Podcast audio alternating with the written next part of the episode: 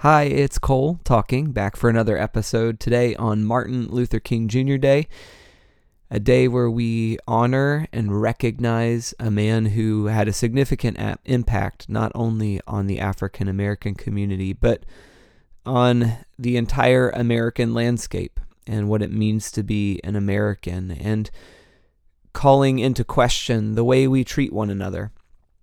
This is also inauguration season. We're about to induct a new president, and today I thought was a really good day for me to talk about something that actually I heard quite a bit of in this election season, and it's the phrase, "I'm not racist," um, especially in relationship to those who voted for Donald Trump. I heard a lot of Trump supporters, I saw a lot of Trump supporters online post something to the degree of, "Why are you calling me racist?" or "I'm not racist." And I just haven't been able to shake that memory. I haven't been able to move away from having heard so many people say that. And I think it's something that we really need to talk about. It's something that we really need to address, this idea of not being racist. And, you know, I believe it's possible. I believe that it's possible for us to move beyond our prejudices and our stereotypes. But I think we also need to begin by accepting the realities of our own experiences and our own perspectives. Because while I'm not calling anyone right now in this podcast a racist, I find it really hard to believe that we can go throughout our lives and make such a bold claim, that we can make the claim that we don't see people of other races and bring into those moments some bit of our stereotypes or our prejudices. And I think in order for us to actually move into a place where we don't embody and exhibit racism in our everyday lives, it necessitates us accepting the moments of racism, both in our past and kind of that we carry with us today. I mean, a small example for me, and it's so embarrassing looking back on it, the thought of this actually happening, but I have such vivid memories of it. When I was in sixth grade, I was at uh, church, and we were in Sunday school, and uh our Sunday school lesson was led by two adults. And so there were two adults, and we were at a table, and there were several tables in the room, and there were probably eight kids at this table. And our Sunday school leaders were talking about how they were in the process of building a new house.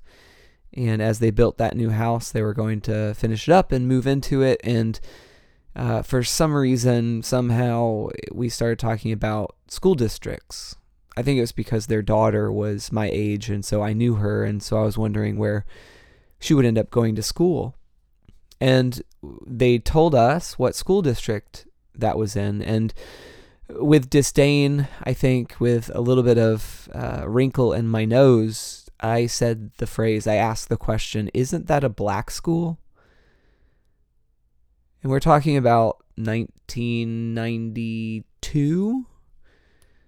Me as a sixth grader sitting there asking the question, "Isn't that a black school?" With disdain in my voice, with skepticism on my mind, because of the way that I was raised and because of the environments I was raised in, to fear the other, to carry with me prejudices, to carry with me some sort of in, inherent disdain for a collection of people, for another group of people. In the same vein, I remember, you know, growing up and hearing statistics about the changing demographics of Florida and how by, you know, X date, white people would be the minority in Florida and Hispanic people would have a certain percentage of the population. And literally as a teenager, like someone who was in his own mind, like able to think and reason, believing that that statistic was something to be feared, believing that that statistic was the demise, the end of goodness in our state. And I don't tell these things as moments of, oh, that's the past, let's forget about it.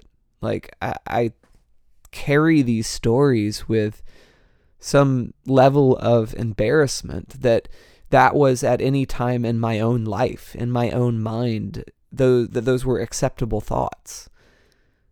And that I was raised in a culture, in an environment that not only cultivated those thoughts, but didn't challenge them when they were spoken out loud.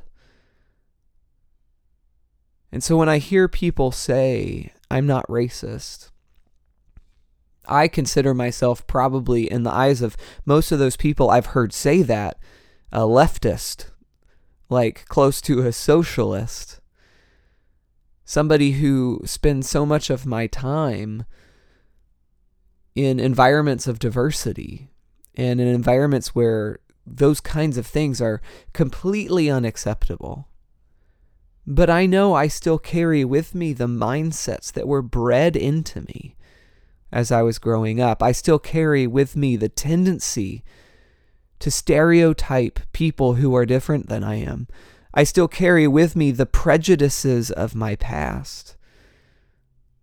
And so to hear other people who I know grew up in those environments, who I knew, who I know were were even ahead of me in those environments, creating and perpetuating those environments, to hear those people say, I'm not racist, feels like a half-truth. Because I know that even for myself in that time, I would consider, I would not have considered myself a racist. And I know that many of those people that say that, that I've heard say that over the last several months, wouldn't be people who are quote-unquote proactively racist. They're not going out and attacking people of a different race or thinking that we should create new policies and programs to oppress people. But we also have to be willing to address those issues in ourselves, in our hearts. We have to be willing to recognize how the existing systems perpetuate racism, how they uphold white people in power. And we have to address our own fears of the idea of people who are different than us, who have a different skin tone than us, stepping into places of leadership. This recent era of Trumpism, where middle-class America or lower-class America, blue-collar America has come out to vote en masse for Donald Trump. Like, I recognize that some of the reasons they voted for Donald Trump are real. There is a change from forty years ago, thirty years ago, even twenty years ago, in the face of the leadership of our country, of the leadership of our workplaces. We find ourselves in environments of greater diversity.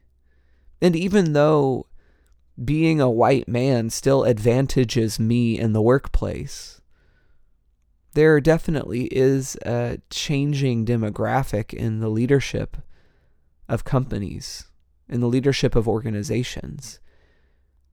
And that's real.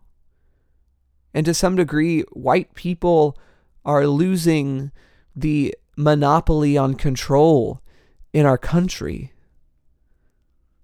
But if the mo- monopoly of control in our country is something you want, then I think you need to even more face the reality of racism in your life.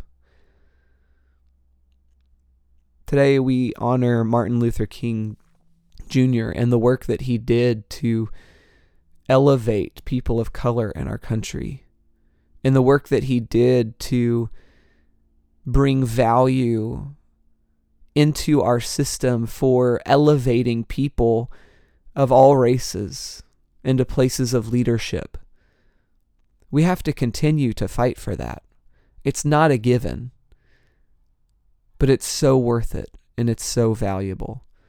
So today, I want to encourage you to consider, wherever you are in your life, where are places where you hold prejudices? Where are areas that you have stereotypes? Because until we're willing to address those things, we really can't be people who say, I'm not racist. Have a wonderful day. Honor Martin Luther King Junior by examining these things in your own life. Subscribe to this podcast. New episodes are coming out all the time, and I'd love to continue this journey with you. Connect with me online at Cole NeSmith on Twitter or Instagram, or you can find me on Facebook just by searching my name. I'd love to hear your own thoughts and experiences of racism and prejudice in your own life. Thanks. I'll talk to you soon.